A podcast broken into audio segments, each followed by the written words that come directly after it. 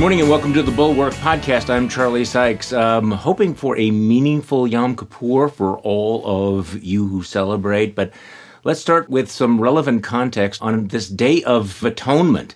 Just put it in, in perspective, in the last few days, leading Republican candidate for president, the twice impeached, defeated former president, is facing four separate criminal indictments, suggested the execution of General Mark Milley, demanded a federal shutdown unless the prosecutions against him are defunded, called on all Senate Democrats to resign.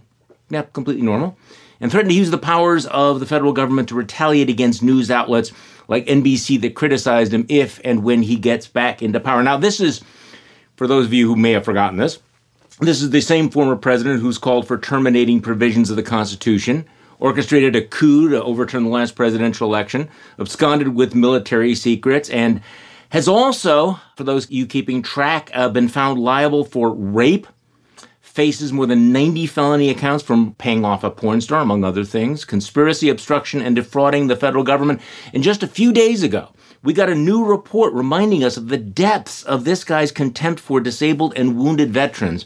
Again, I know we've been over this ground before, but for anyone else, that story alone about you know telling Mark Milley, you know, I don't want to see this uh, this wounded veteran ever again. That that display of insensitivity would be enough to disqualify him. But of course, this is 2023, and the Republican Party is the Republican Party, and so Trump is extending his lead in the polls, while even more Republicans, including Georgia Governor Brian Kemp, are explaining that even though they seem to know how deplorable he is, um, that they're going to support him next year despite all of this stuff. And of course, this comes the week that the Republican Party in Congress seems to have given up any pretense of being a serious governing party as it lurches from one dysfunction to another. This is the House that Kevin be clowned.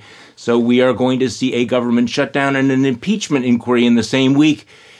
What could possibly go wrong? So, for today's podcast, uh, we have something a little bit special. As some of you know, uh, we spent the weekend in Austin, Texas at the Texas Tribune Festival. And we had several panels, including No Bull from the Bulwark, standing room only crowd. And on Saturday, I moderated a panel with the kind of depressing title Trump Ever After.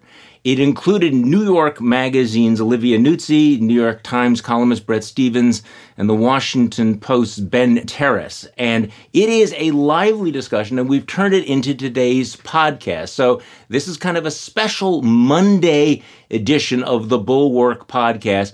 This is the discussion that we had Saturday morning in Austin, Texas.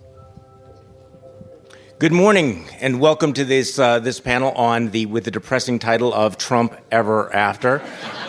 I'm Charlie Sykes. We have an all-star panel. We have Olivia Nuzzi from uh, New York Magazine, uh, Ben Terris from the Washington Post, Bret Stephens from the New York Times. Uh, just so you know, um, this may be repurposed for a Bulwark podcast on Monday morning. Uh, if you don't subscribe, we do this. We do this every single day. So we're we're going to talk about the transformation. Thank you. We're going to talk about the transformation of American politics under Donald Trump and whether or not it is Trump ever after, Trump forever. Olivia, we can engage in the usual rank punditry about uh, 2024, but that seems kind of boring. So let's engage in rank punditry about 2028. Which Trump will be the Republican nominee?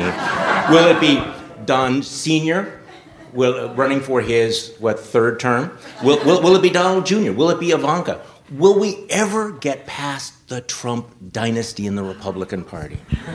I think that we will. Um, I should note that I'm wrong about everything. I've never accurately predicted anything in American politics or anywhere else for that matter. Um, but I think that whatever the outcome of this election is, this boring election, yeah. as you say, um, I, I think that it's going to determine whether or not Trumpism lives or whether or not the Republican Party tries to sort of wish it away out of our memories like it never happened. Well, okay, they can wish all they want, but I mean, the reality is um, that we are now faced with the prospect of another Trump nomination.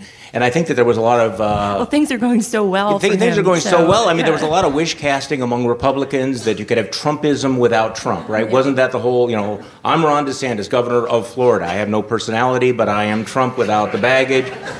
That hasn't gone. That hasn't worked out. So, is Ron DeSantis' fate an indication that he's just a genuinely shitty candidate, or does it tell you something about the Republican Party? The, the Republican Party right now is just not in the mood for, you know, anything other than pure, undiluted Trump. Well, so you don't like DeSantis? I'm getting. I'm, I was making no judgment. I was just asking. Um, well, no one wearing a Cuban heel has ever succeeded in a Republican primary. So um, he should have taken a note from Marco Rubio. But um, I don't know. I think that DeSantis, it's interesting watching him. He's coming from such a place of negativity on the campaign trail and so much anger. And his audience really seems to crave that. But he seems to really take Trump seriously. And I think that might be part of what his fatal flaw is as a candidate. He Trump says that he hates the media, which he doesn't. He loves us and he needs us. And Ron DeSantis sort of acted on that as if as if he should be, I don't know, mimicking Trump and took it very seriously and cut the press out from his yeah. early campaign. And I think he really suffered as a candidate like that. You really need attention right. and you sort of need to court the press. Um, and he's just not that impressive. And he's also impossible to listen to. Um, and I, I think that has, I mean, he is, and I think that has harmed him he also missed the essence of Trumpism, which is that it's a show, right? He thought it was the policy that I can be a bigger jerk, I can be more cruel, I can ship yeah, immigrants around. Yeah, I'm yeah. going to campaign against woke. So we took him seriously, as opposed to because the, the least entertaining candidate in America right now is Ron DeSantis. I mean, would you agree? I mean, there, no, that I'm sure there's. A I lot mean, of competition it's a lot of competition There is for least entertaining. Yeah. So we're gonna we're gonna get to what the future of the Republican Party is for people who think that the Republican Party is okay. When Trump disappears, it will be 2015 all over again. It will be zombie Reaganism. So Bret, you uh, you wrote that the trajectory of uh, the Republican Party slash conservatism was innovation, imitation, idiocy. And that's how you got Trump. So, what's the fourth? If, if that's the trajectory, innovation, imitation, idiocy, what's next? Uh, first of all, the line I think uh, belongs to Warren Buffett yeah. or may, maybe yeah. Charlie Munger about uh, the the, uh, the, investor class. You, you, start with the innovators who yeah. figure out something great, then then come the imitators, and then the morons uh, afterwards who then get get fleeced. I mean, I guess I have to keep with the letter I, right? Yes. Uh, so um, that, would be great. So think of the Stephen King film It. Uh, uh, because what I'm thinking of is the, the clown who is. The reason I thought of that is because the very there's, scary clown. There's a quality of both clownishness as well as a sinister quality, and I think that I have to sort of back up a second I could not believe in 2016 that I pulled the lever for a Democrat. I couldn't believe it in 2020 that I did it again. I have spent my entire life laboring in the vineyards of the conservative movement and still think of myself as a conservative. But what I look at in terms of the GOP is some kind of, uh, what's the clown's name, Pennywise version of a conservative party, which exists sort of on the one hand in a world of celebrity and also of aggressive fear mongering and bigotry, which I think is just untrue to the best traditions of, of the party, and those those actually you know exist. You can see it now in what appears to be the looming government shutdown and the way in which a character like uh, Matt Gaetz, with allies like Lauren Boebert, are, are holding the United States Congress and it, the entire machinery of the federal government, including the Defense Department, hostage for the sake of a, you know, in the words of Animal House, you know, a really stupid and futile gesture. Uh, uh, you know, 400,000 DoD civilian employees are about to be furloughed because these two characters plus about five five allies think that this is going to score points in terms of their celebrification. And in fact, that's exactly what, what it is doing. You now have a governance structure in the Republican Party in which the clowns rule. You know, that's, uh, I think it's a tragedy for the country. It's a tragedy in particular for a conservative movement because every successful democracy needs a morally healthy conservative movement. Some countries have it. You know, the, the CDU in Germany is a morally healthy conservative movement, right? We used to have it, and, and now we don't. So that's why I think we're at the it stage. Well, it's the iron law of podcasts that if you mention Lauren Boebert, we have to mention uh, the Beetlejuice musical incident. I mean, as an indication of, of what's happened to the conservative movement, which five minutes ago said character matters, and that if you actually gave a hand job to somebody in a theater, you would probably be canceled. I mean, Pee Wee Herman's, you know, did not, you know, the next week after his theater episode, did not have the power to shut down the federal government. Um, we, we live in this moral free fire zone. Just one point yeah, on this, yeah. which is there was a moment, I think it was a kind of a, a turning point in the story of the Republican Party when Trump in 2015 attacked McCain for yeah. having been a prisoner of war. And he said, You know, I, I like guys who weren't taken right. prisoner. He was enjoying his alleged bone spurs. But that was, to me, a moment of extraordinary shamelessness. And he turned shamelessness right. into something like a kind of courage, right? Because he right. was going to say something and not give a damn about all of the sudden condemnation from you know, the polite people yeah. like us, right?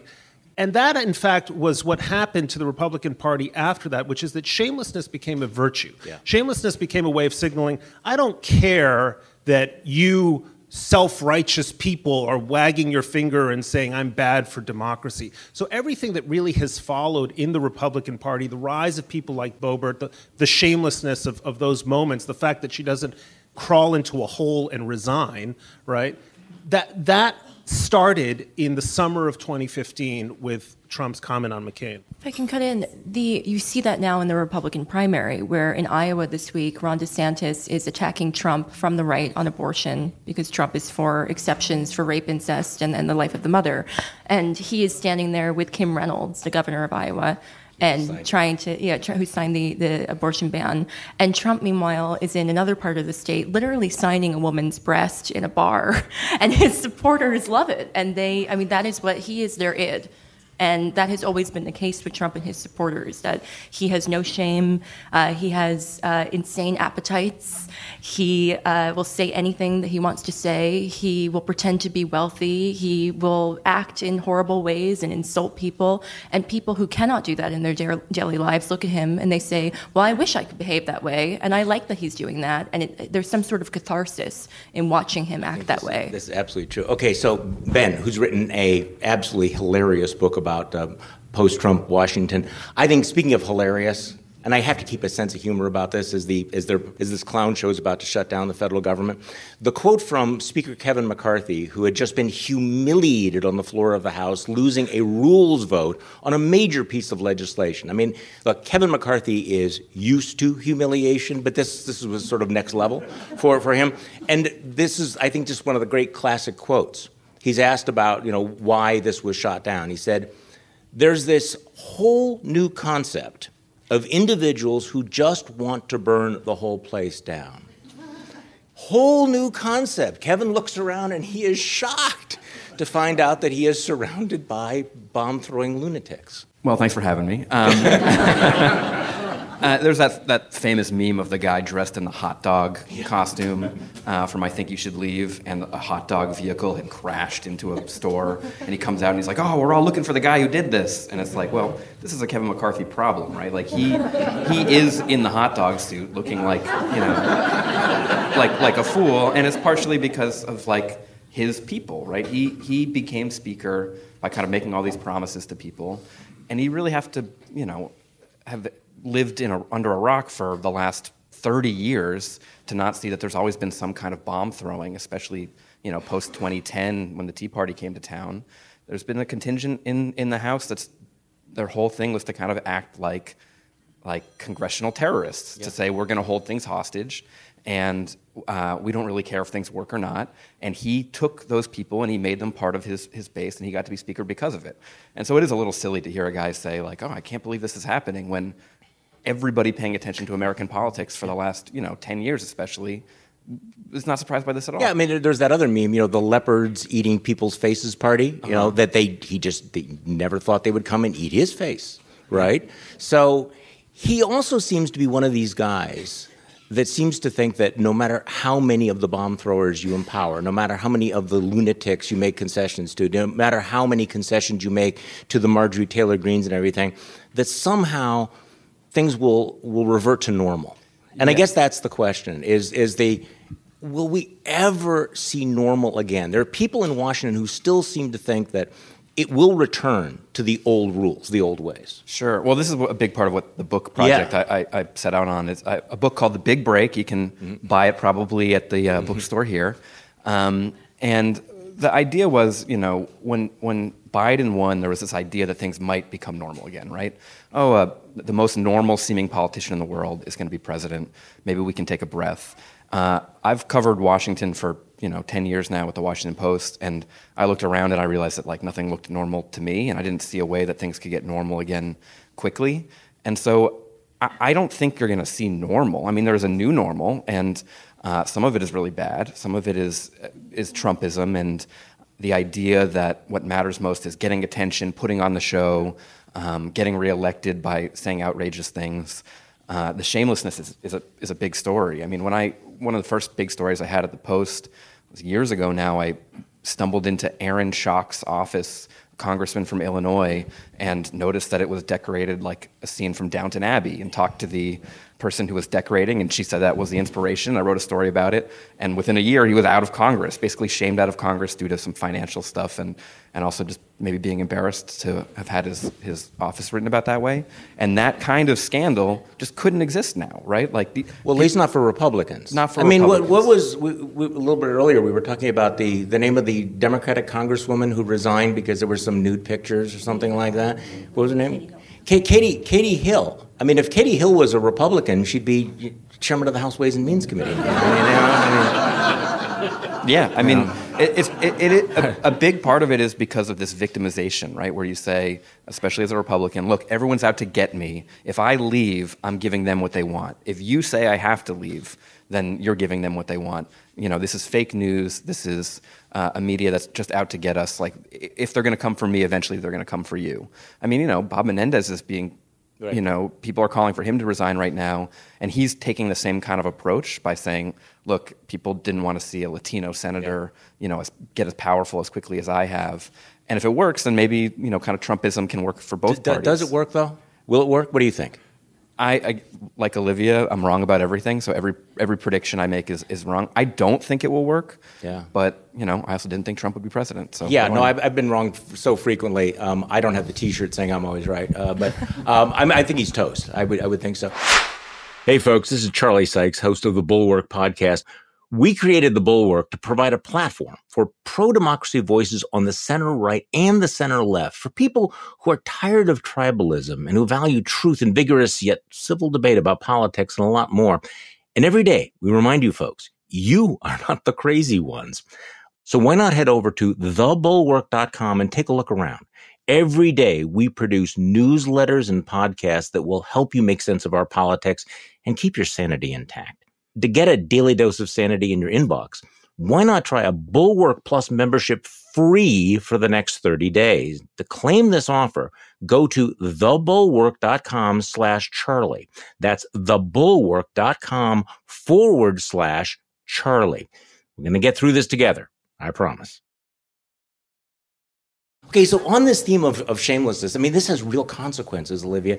You know, and the obvious, you know, the elephant in the room here is that we're dealing with a former president of the United States, leading Republican candidate for president, who has 91 felony charges, four criminal char- uh, trials coming up potentially in the next year, and it has not seemed to have affected him at, at all. No, I mean, in fact, maybe he should get arrested again. It seems to really help his campaign. Yeah. Every time there's a new indictment, he grows stronger and stronger in the polls. Will the trials you, change that at all? I mean, I think I that there, has been this wish casting. There was there were folks in the DeSantis campaign mm-hmm. that said, okay, so the the early indictments didn't matter, but wait till we get those Fulton County indictments. Well, that hasn't mattered. Now people are saying, well, wait till the trials when people see the evidence. What do you think? Just anecdotally, uh, it is the case outside of his. I feel like I'm following him on a great arrest tour of America or something. It's like Cher's farewell tour.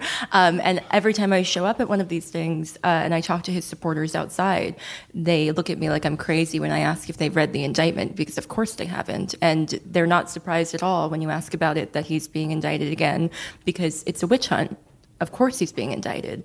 Uh, and it seems just impenetrable. Um, I do think if it is being televised constantly um, and the details are, are sort of being uh, forced in front of everyone's faces, perhaps it will change something. But I think that there's just a faction of the Republican base, of his base, um, that would never care. I mean, he really could shoot someone on Fifth Avenue and get away with it, and they would probably be, be pleased to hear about it. So, yes, go ahead, Bret. I mean, I, I want to steer the conversation a little bit differently. Um, look, Trumpism.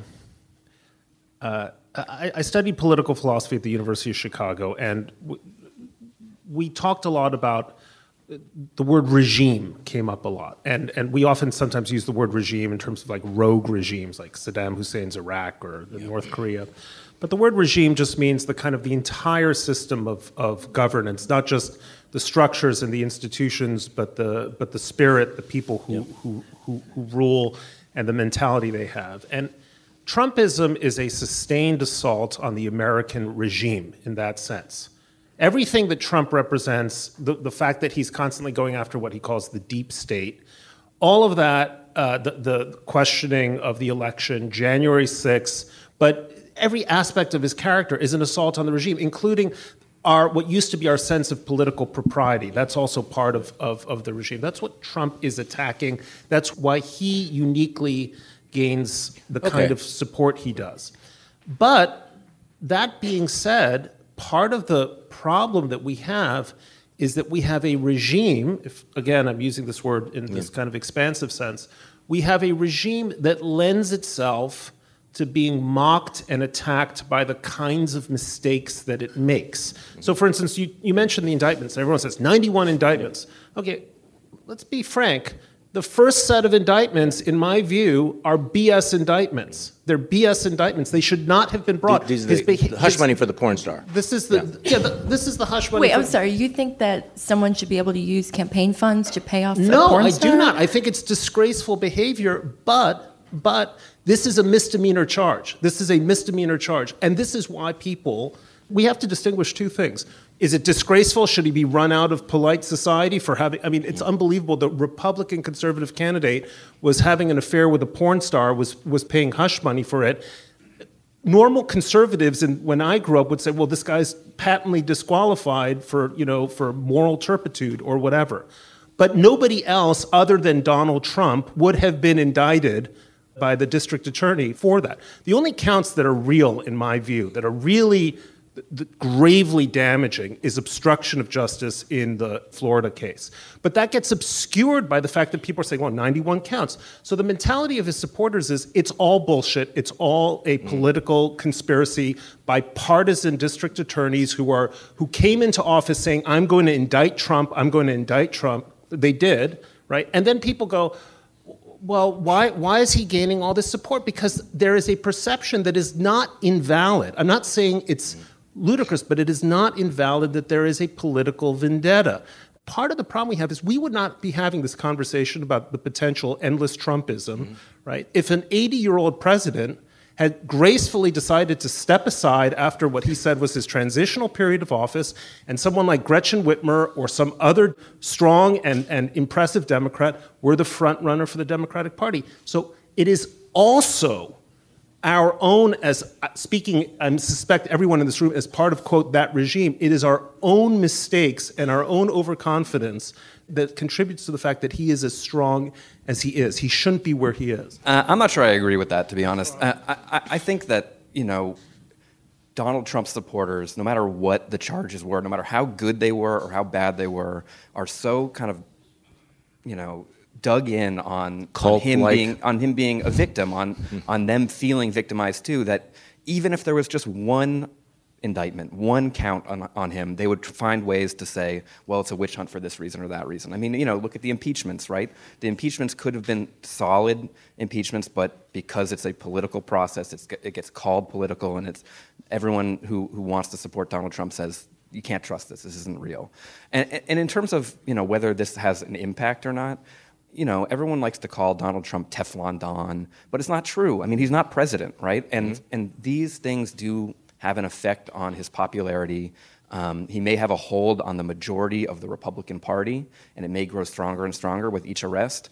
But to become president, like sometimes it's about these margins, right? Mm-hmm and it's 5,000 votes here, 100,000 votes there, 10,000 votes here, and you just don't know how these trials are going to play out for these people, right? I don't. He is not Teflon.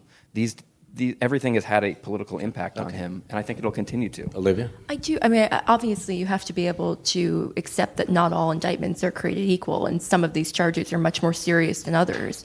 However, when you say that uh, anyone else would not be indicted like this over hush money payments. To my knowledge, there was no other candidate who used campaign funds to pay off a porn star. This is a unique situation. So we don't really know whether or not someone else might have been indicted over this. And I would also just point out that, where was I going with this? I had another point that I just completely forgot. Um, hmm. This isn't well, good. John Edwards, yeah. Yeah, John Edwards was indicted and acquitted. I feel like Rick yeah. Perry. I can't remember my third point. Um, um, I thought you guys might like that here. Yeah. um, oh, but here we go. The idea that you just one day you wake up and you decide to steal an election. I think first you commit a series of other lesser crimes. So this is all part of this pattern of criminal behavior. And I think it's kind of ridiculous to say, oh, well, we shouldn't prosecute some things because his supporters might laugh it off. I mean, to Ben's point, they would laugh off anything. I mean, he, he could have killed Mother Teresa and they would not care. Which is also what makes Trump 2.0 so dangerous. I mean, the shamelessness, the fact that he's already tried to overthrow, you know, to overturn the election, that he was involved in, you know, this pattern of criminality, leaving aside the the, the, the porn star, and, and we, we, could get into that. I mean, you know, when you describe Bret, when you describe, you know, what Donald Trump represents, I mean, what a malign influence he has been. I guess, and maybe we don't have time to get into this, but then, how do we explain the fact that conservatives have embraced him so thoroughly. It's not it's one thing for him to attack and undermine every conservative value.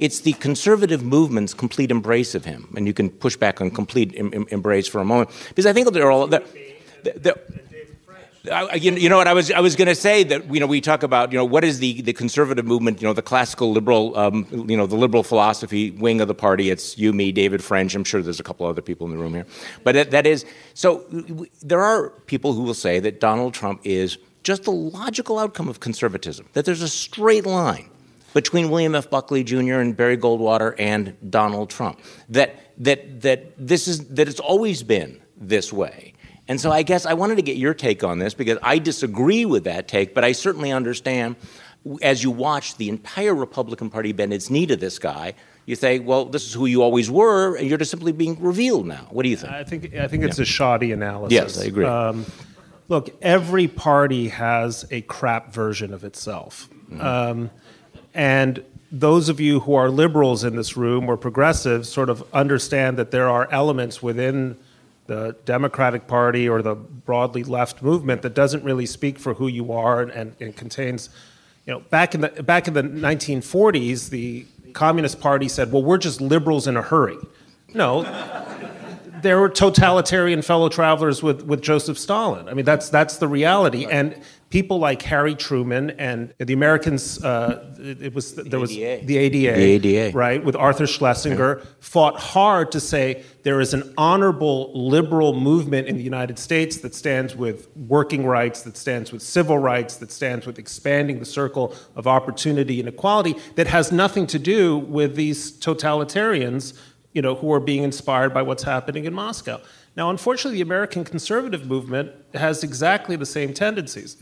American conservatism is a kind of an interesting beast, right? Because at its best, and it's not always or even often at its best, but at its best, the idea of an American conservative is to try to conserve what is fundamentally a liberal order.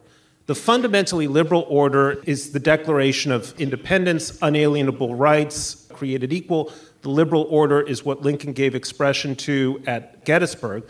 And our argument as conservatives was in order to preserve a liberal order, you actually need a set of institutions which, in a sense, are conservative, which is why we think families are important, right? Because we think that those, as Burke put it, those little platoons of society strengthen the ability to be responsible citizens in a democratic political order. That's a high level conservatism. The lower level conservatism is screw the Mexicans and screw anyone else who's right. not like us and the real Americans were born here, and everyone else is, is a fake, and we want to kick them out.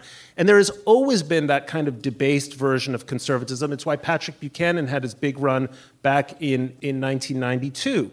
But it used to be that Patrick Buchanan would not be the candidate. I mean, even if George H.W. Bush lost, people honored him and, res- and respected him. What happened with Trump was it was that great turning when that kind of more primordial blood and soil type of conservatism became the ascendant version of it, and people like, well, you, me, and David French went into exile in you know somewhere. So this raises the question though going forward that great turning point. Um, you know as Ben's as Ben has pointed out, we're not turning back again. So what is the future of the Republican Party? I think it's safe to say that it's not Mitt Romney who's leaving. It's not Mike Pence who's making the, the Reaganist pitch. Is the future of the Republican Party people like Vivek? Is it? Is it? I mean, uh, what is? Where are we going? What is the trajectory? Yeah, I mean, a lot depends on what happens this this election. I think the kind of analysis on DeSantis was was good because he was supposed to be Trump without yeah. the drama, but people love the drama. I mean, I watched the. Uh, first debate, I was writing a story about, about Senator Tim Scott, and so I was paying a lot of attention to Tim Scott while, while he was giving the debate, and, and nobody else was paying any attention to him at all. Mm-hmm. And afterwards, he tried to play it off as nobody in America wants a food fight. I'm the adult in the room.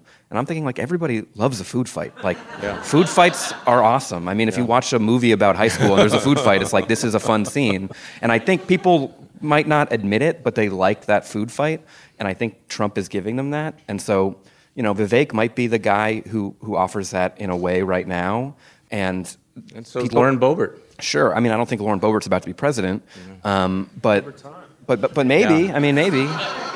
And, and, so I. You never thought Donald Trump was going to be president. Yeah, that's yeah. So. And so I, I think there will be a big entertainment factor in, for, for a long time. Olivia, so where are we going? What is the future? I mean, I, Mike Pence gave this very interesting speech, which was kind of a eulogy for a party that no longer exists. Now, whether he understands that, I, I don't know. There's no going back to 2015. So let's say that, counter to my, my question about Trump forever, that Trump disappears tomorrow. So, what is the future of the party? I mean, the, the most normal future would be, say, Nikki Haley, right? But then there are the more bizarre, entertaining futures. What do you think? You know, in, in the few cycles before Trump, uh, I think it was the case that the stars of the Republican Party, the leaders of the conservative movement, were not the candidates for president. They were really media stars, right? They were people like Glenn Beck, like Mark Levin, like Bill O'Reilly. Um, Trump is really a media star. It's not true, of course, when he says, I'm not a politician. Right. He's been president. He's certainly a politician now. But he is more a media star than he is a political star in the traditional sense. And I do wonder if in the future, in a post Trump future, if the, the focus returns to people like whoever it is who's Glenn Beck in the future, or Alex Jones, Tucker or Tucker Carlson, um, and we move away from expecting the Republican nominee to sort of satisfy the desire for both a political leader and an entertainment well, see, leader. This is a really important point. I mean, I've talked about the entertainment wing of the Republican Party being dominant, and and you've seen this happening before Trump. I mean, that famous story that uh, you know former Speaker John Boehner. Uh, you know, tells about when when one of the pre Marjorie Taylor Greene nut jobs, you know, Michele Bachmann. Remember when Michele Bachmann was, you know, in, in that role? You know, want, yeah, whatever happened to her? By the way, and, and, by the way, with, that digression, whatever happened to Ben Sasse? I mean, honestly, I'm asking for friends. Okay, no, no, no. He's the president of the University of Florida under Ron DeSantis, where there's some issues involving higher education and free speech. And has anyone literally heard of Ben Sasse saying anything about? Okay, just, I'm just okay. So Michele Bachmann wants a, a key. Um, Wait, sorry. Where is Sharron Angle? Do you remember her? Nevada, someplace. we should ask Jon Ralston. So sh- she's asking John Boehner for this ridiculously important committee assignment. He thinks it's a complete joke, you know. So you know he lights up a cigarette, pours himself a Cabernet, and says, "No, forget it. I'm not going to give you this job." And she says, "Well, I'm going to go to my friends at Fox News, and they're going to attack you for this." And at that moment, it feels, he recognized that the, the center of power had shifted from the governing, sane part of the party to the entertainment wing of the party. And we've seen how that has accelerated. And so it is hard to imagine going back to the, you know, yes, we're going to have policy wonks. We're going to have Kevin McCarthy and Paul Ryan sitting around thinking about how are we going to reform entitlements? What are we going right. to do? That's never coming back. Well, I just think, was Mitt Romney really the leader of the Republican Party in 2012? Not in my memory. I mean, in terms of who was having the most influence with his ideas yeah. or yeah. and who was having getting the most attention. It was really it was a lot of him responding to an insurgent right. Yeah. And I, I just wonder severely conservative. Yeah, and I just wonder if that is really what we're going back to, where we kind of separate out who we consider to be the politicians, the people who are acceptable to run and seek public office and seek the presidency, and who people want to spend most of their time listening to. So we're going to open up the floor for questions in about uh, five, six minutes. Okay, so if you have any questions for the panel, be thinking about it. I'm going to do that in just a moment. Ben. Yeah, when you talked about Michele Bachmann, it, it reminded me about the whole kind of uh, media economy that existed around her for a while, and then yeah. Sarah Palin and, and whoever else, which was if you wrote a story about Michele Bachmann on a website like Slate or Salon or, or, even Washington Post, it would get tons and tons of traffic, and then there'd be more and more stories. And she became a star because of that, or she already was a star, but it helped build her build her up. And people would get angry at, at, at websites and, and, and newspapers for giving so much attention to someone, but also they'd eat it all up. And I think that's sort of one of the big things that's happening now, which is people say, Why do you keep writing about this? I keep reading about it over and over and over again. And it's like, well, that's what gives people power is Michele Bachmann, anytime she said anything, people would pay attention. And that is more powerful than even being a, uh, a candidate for president sometimes if nobody pays attention to you.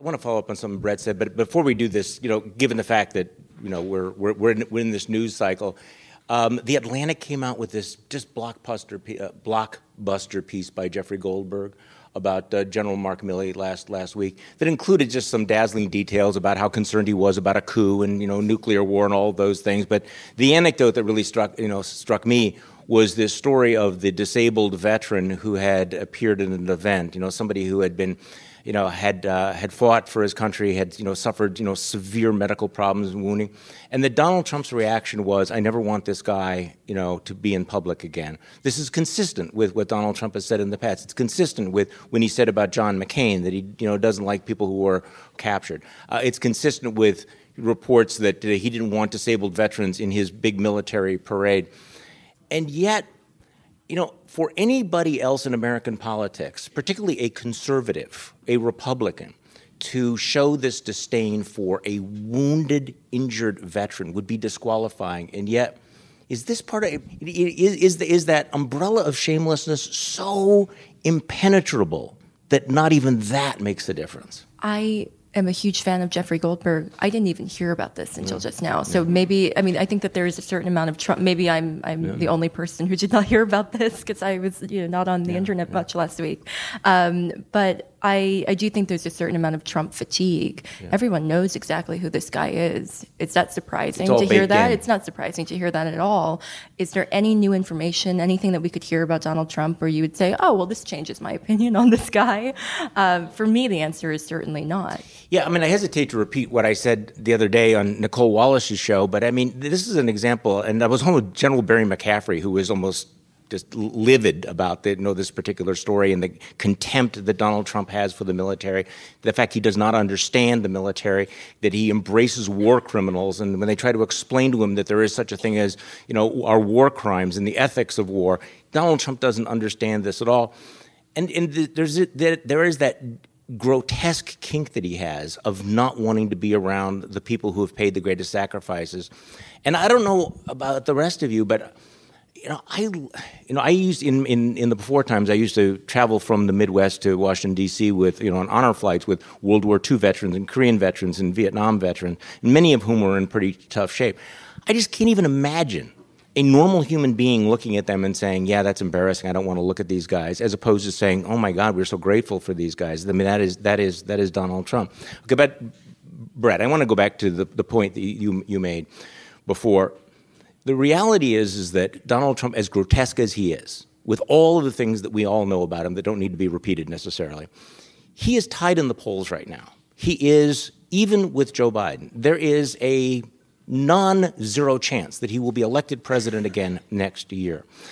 And uh, you know, you, you were suggesting that you know that Democrats might be sleepwalking into this, that they underestimate him, and they underestimate how some of the things that they are doing outside of their bubble make Trumpism more likely. So, are Democrats underestimating the threat of Donald Trump?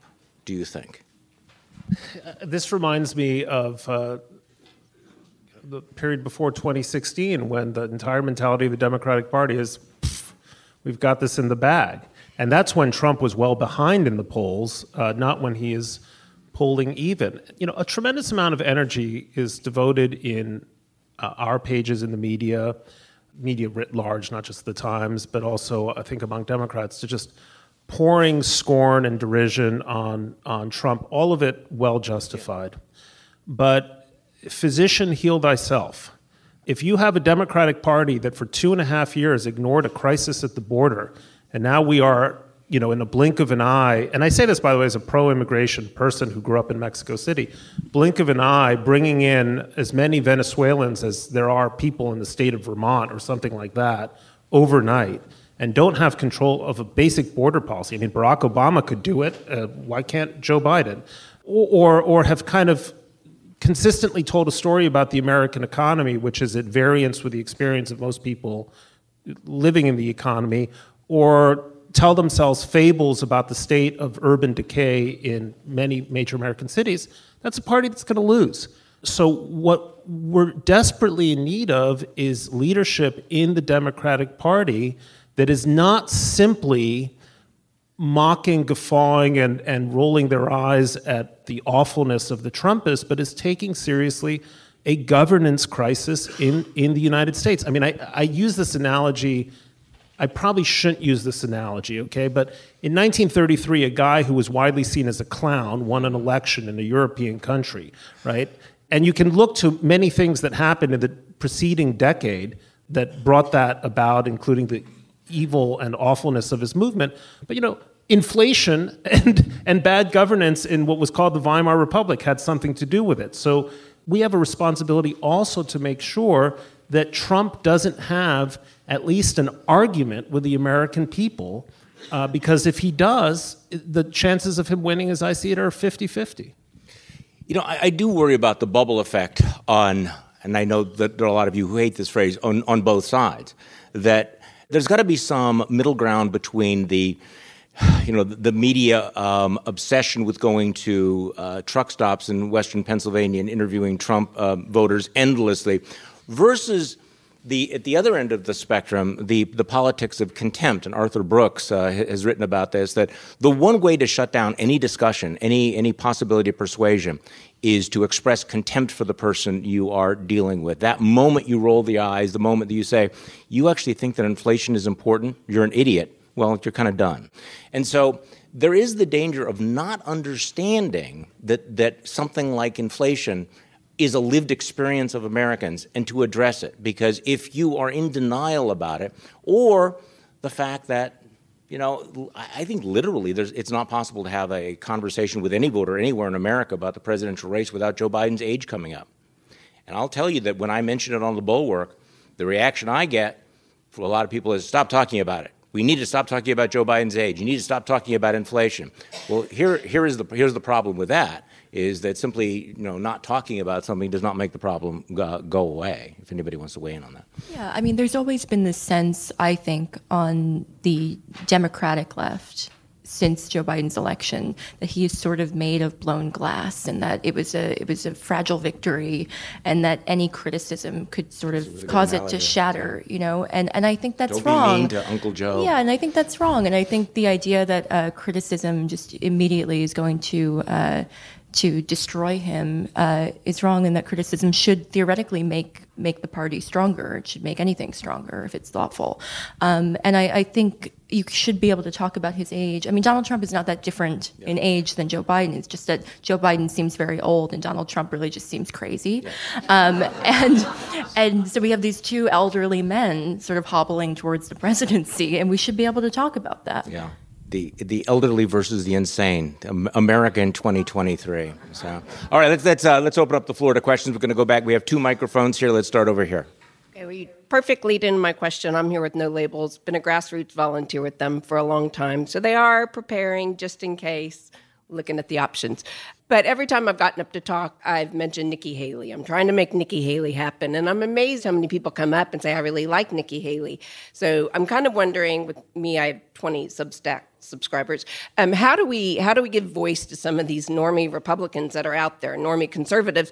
And I will challenge, I want to challenge the media that there are really good Republicans out there, Spencer Cox and Chris Sununu and Brian Fitzpatrick and Todd Young I would pay money to hear Olivia's take on Nikki Haley now. Well, you know, I've, re- I've requested an interview with Nikki Haley, and I hope that they get back to me and they want to do it. But I'm, I've been told to not be very hopeful, and they don't do a lot of one on ones. So that's something where, not to get into the very behind the scenes, inside baseball type of thing, um, I think a lot of reporters probably make good faith overtures to these campaigns and want to give these candidates attention, and we're not always successful in getting access to well, them. Well, I mean more for the media for coverage of the, the, good Republicans. So, kind of two questions. I mean, Nikki Haley needs to be focusing on the grassroots, not talking to you, obviously, because. Okay. Oh gosh, I didn't mean that insulting at all. So I meant not talking to the media. Oh, I did. Okay, so this this yeah, so this is the problem of, of the good in normie because I, I have been spending the last seven years looking for the good in normie Republicans. I am desperate to find the good in normie Republicans, you know, and and, and, and no wait, and, and, and I am willing to lower my standards all the time. I mean, uh, honestly, uh, but.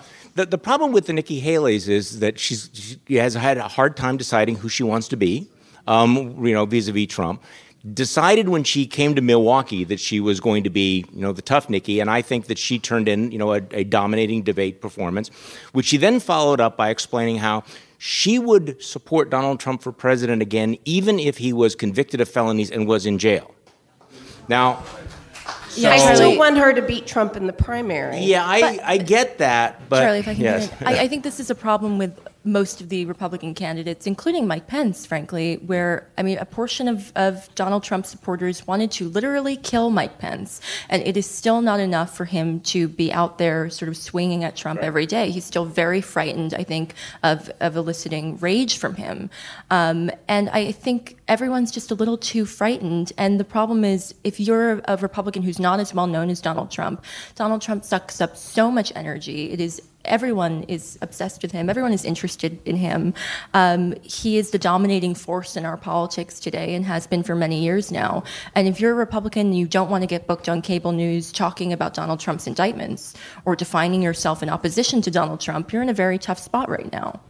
Yeah. I think the problem is nobody's actually playing to win right now. Like, nobody is trying to beat Donald Trump. Everybody's hoping that Donald Trump will be in jail or die or decide that he wants to like something go, something yeah. unicorn something something yeah, he dies yeah right? okay. he's going to go on an eat pray love journey or whatever right, and find himself and and so they all have to kind of be both a fan of his and not and if anybody actually was trying to beat Donald Trump they would try and they would say I don't think he should be president but if you say I think I'm a better candidate than this guy but also I would vote for him it makes him, you know, a valid candidate. And you can't you can't beat a guy unless you're uh, actually okay. trying to beat him. Bret, you've also been searching for the normies, right? To stick with my it metaphor, like you got to kill the clown.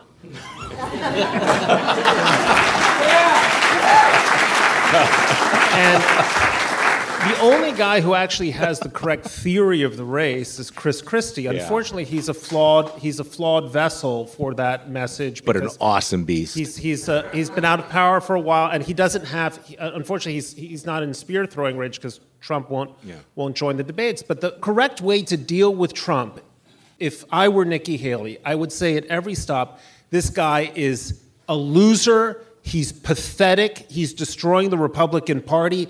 Every candidate he picks loses elections. The reason we have Chuck Schumer as Senate Majority Leader comes Yeah. down to his disastrous endorsements in Georgia and, and Pennsylvania and, and Arizona and, and elsewhere.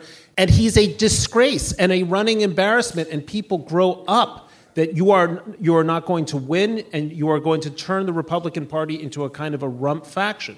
If a person can say that a little more eloquently than I did, then, then there's a chance of having a real Donnybrook in the Republican Party to establish its future. And it might not work in 2024, but at least it sets up the possibility of a Republican Party post Trump, post Trumpism in 28. Well, that goes to Ben's point. Are they actually running to win, or have they already shifted to thinking about 2028? Okay, let's go over here.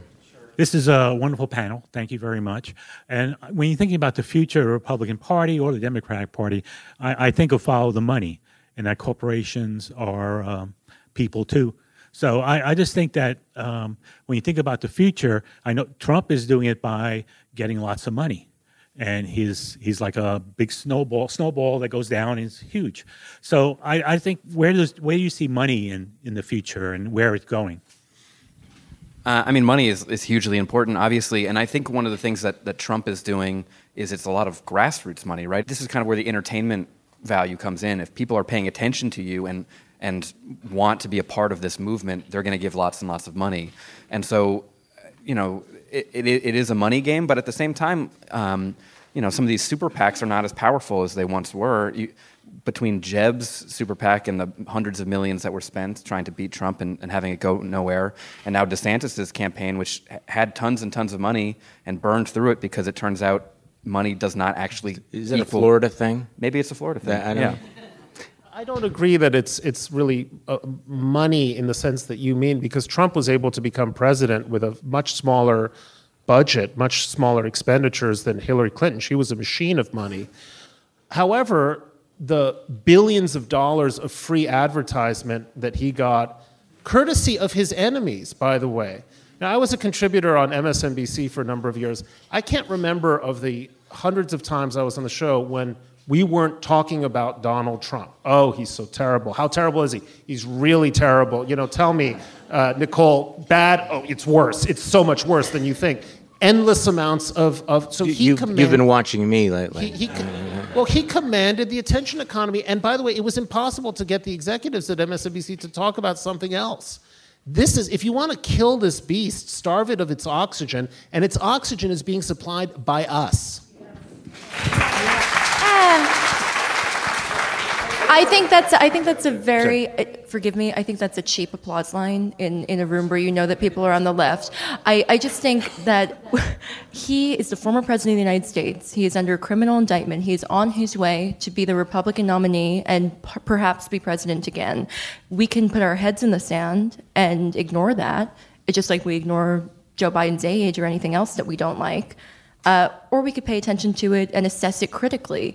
But I don't think it's fair to say, oh, if you just don't cover this guy, then don't worry, nothing bad will happen. I think what would happen is you would wake up one day and he would be the nominee and he would be polling perhaps ahead of Joe Biden. And then we would all be scrambling to figure out what the hell has he been doing for the last six months in this campaign? Oh, I don't know. We haven't been covering it. We have a lot of financial documents to go through. ben. just to play, you know, kind of middle ground here, I, I, I kind of think both sides are right in, in, in a way. I think he deserves to be covered. I think there needs to be investigative stories and profiles and, you know, kind of feature enterprise, important work done on him.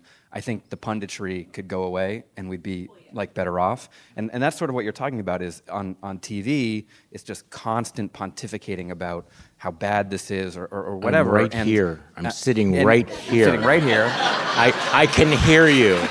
Uh, are you sure? well, a- anyway, uh, other than present company, But, uh, but I would just say cable is not that important. Very few people actually, no, I'm sorry, but very few people actually watch Brutal. cable news.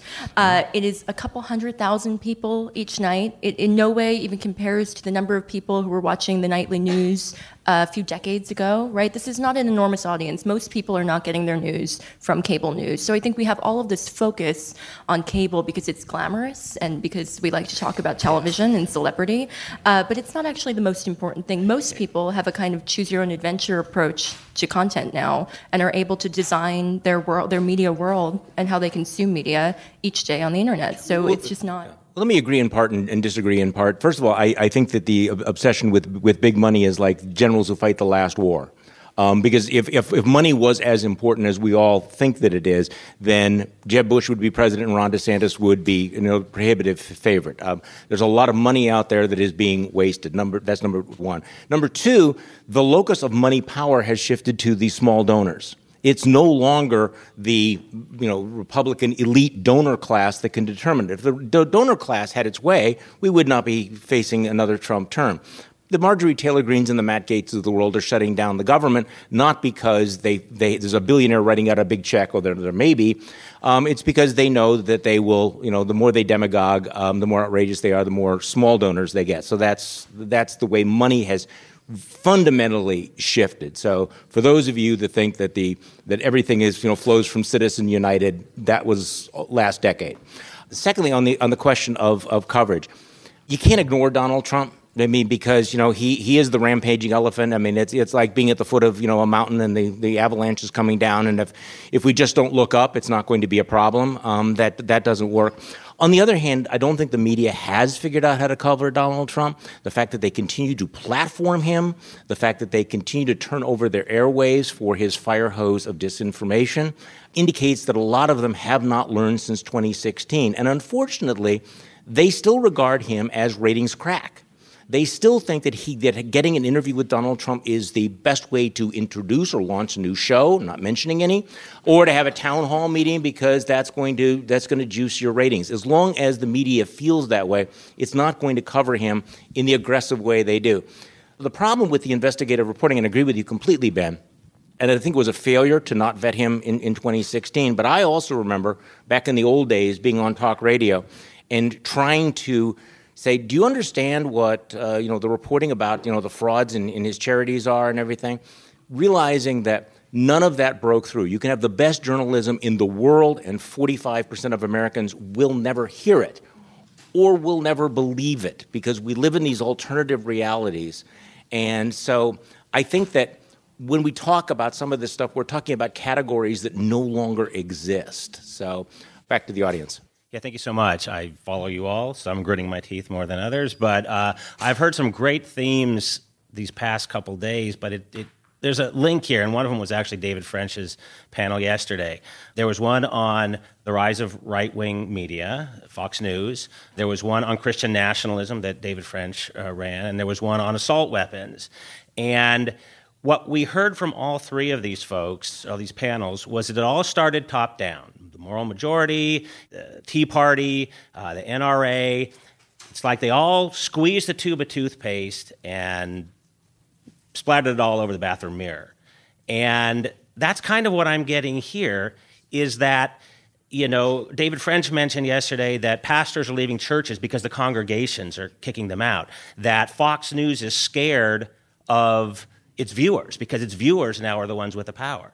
So I've heard discussion here about how to work from the top down to fix this conservative movement, but it sounds like that's not going to work. So my question is how do you get 74 million drops of toothpaste splattered all over the wall back into the tube? Because that sounds like the only way you're going to get a rational conservative party. Bret.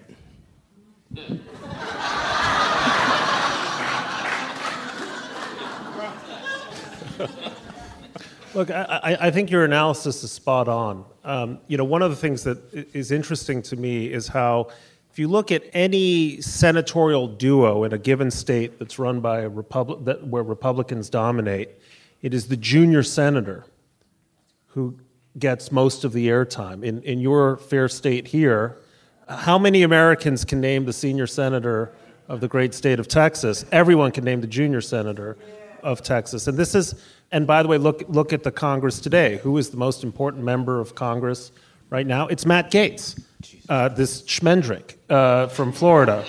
Um, but this corresponds to not just a Republican problem in the Republican Party, although I think it's in some ways quite unique there, but it also has something to do with the diminishment of the concept of authority in American life. This, by the way, happens everywhere, and you can think of a million reasons why this has happened. We are so far from the America where Walter Cronkite said, and that's the way it is this day of, you know, March 30, 30th, 1966. And people went, uh huh, right? The question you're posing is, is one that I can't even begin to answer because it is a system wide problem of profound loss of confidence in institutions, in leadership, in anyone who says, trust me. Of course, we saw this in spades during the pandemic when, when the leaders that said, trust me, were, were widely uh, distrusted one point that I'll, I'll, i keep coming back to is this physician heal thyself. That we, in what I guess would be called the elites of American society, we have on a number of important occasions uh, lost trust for, for reasons that I think are understandable. And if we don't begin to think about why that loss of trust happened, uh, you know, I mean, I, look, this is maybe outside of my religious lane, but I sometimes hear uh, Catholic priests on TV moralizing. And I remember thinking, just watching this, like, you should think a little harder about why you have a problem in this respect. And, and, and I can, by the way, uh, this, I, am mentioning them as an example, but there, but there are many more institutions. I would also speak about this in terms of, of my own institution, which is the media. I think we do a lot of amazing things. I look at my colleagues in, in Ukraine and other far flung regions of the world being extraordinary and courageous. I'm in awe of them. But then I also look at a media institution and the levels of self satisfaction and we are the bold truth tellers in society and people need to listen to us because we're the glue that holds democracy. And I kind of want to retch, you know, we are a deeply flawed institution that's made some profound mistakes in terms of the way in which we try to relate to the news. Just, just ending the plague of adjectives that, that bombards American news coverage would be a major step towards the restoration of trust, that we do not have to place adjectives in front of every person we happen politically to dislike. That might be a step in the right direction. Unfortunately, we're out of time. I want to, I want to thank all of our panelists, Olivia, Ben, and Bret, and all of you for, for coming today. I'm Charlie Sykes.